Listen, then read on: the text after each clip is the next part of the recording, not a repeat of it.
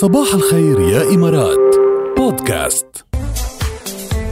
هذه الغنية بتزبط معك على القد. أنا إيه. لحبيبي وحبيبي إلي هي مغنيت لنا إياها أصلا لنا مش معقول يعني. بس عن جد كتير حلوة هالغنية إن شاء الله تكونوا استمتعتوا أنتم كمان مستمعينا. خلينا نخبركم إنه عم تقدم كلية الهندسة وتقنيه المعلومات بجامعة دبي منح توصل ل 60% للطلبه المتفوقين ليدرسوا الهندسة الكهربائية بفرعيها هندسة الاتصالات وهندسة القوى والطاقة.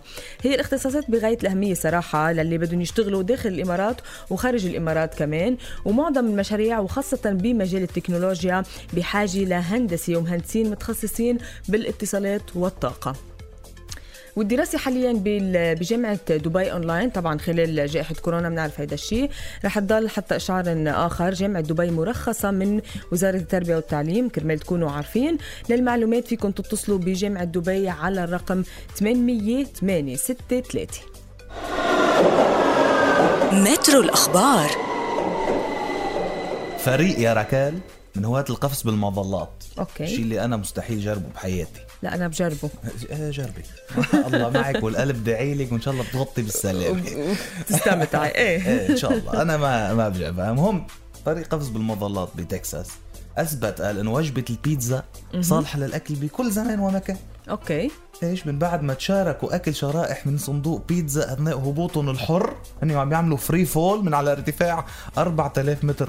أوه 4000 متر. معهم علبة بيتزا نطوا بتعرفي هن بيصيروا شكلوا أشكال مع بعض بالهواء صح بيعملوا دوائر وبيعملوا. okay فثلاث أشخاص عملوا هيك مثل مثل شبكوا إيديهم بإيدين بعض وقدروا يفتحوا علبة هن نازلين يفتحوا علبة البيتزا وياكلوا منها.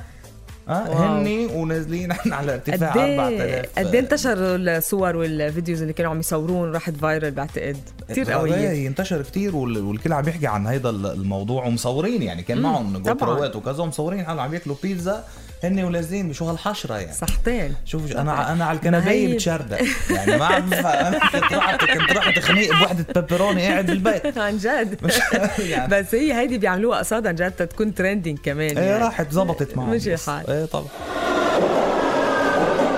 المحطة التالية رح نروح على انتركتيكا انفصل جبل جليدي ضخم بيوازي حجمه حجم مدينة مثل مدينة لندن عم يقولوا.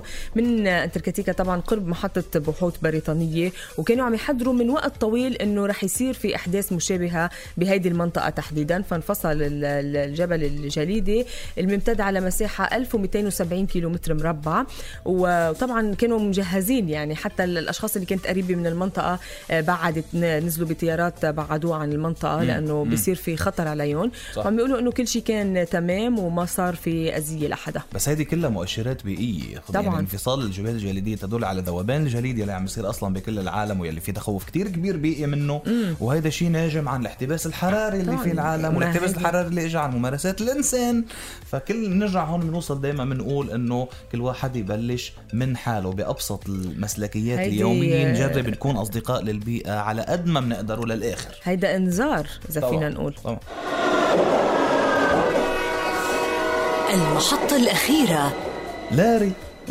عرفتي لاري؟ البسينة أيوه حكينا عنه قبل. إيه أشهر إيه. بسينة بالعالم لاري. ليش؟ لأنه هو معين إنه صائد الفئران بحكومة المملكة المتحدة. مزبوط. في بريطانيا عنده منصب رسمي. وحكينا قبل عنه بصباح الخير يا إمارات كمان بتذكر. إيه، احتفل آه، هيدا الشهر بمرور عشر أعوام على إقامته بمقر إقامة رئيس الوزراء آه، ببريطانيا. وطبعا يعني عاصر هيدا الموظف اللي هو ال ال ال يعني لاري ال- الهر آه، عاصر ثلاث رؤساء وزراء. خلال هيدي العشر العشر أعوام واحتفلوا له يعني بأول أكيد. عقد من خدمته في صيد الفئران رسميا بحكومة المملكة. عشر سنين. ما منيح. منيح. من بعد بكمل من قدو للاري نزلين له صورة كمان ملبسينه إيه. هيك زي مهضوم وطالع شكله كتير بس هلا لازم يزيدوا له معه شو ما بصير. يعني 10 سنين واحد مفروض حله يعني إيه. بصير يزيدوا له الراتب. عن عرفت جد. كيف؟ إيه.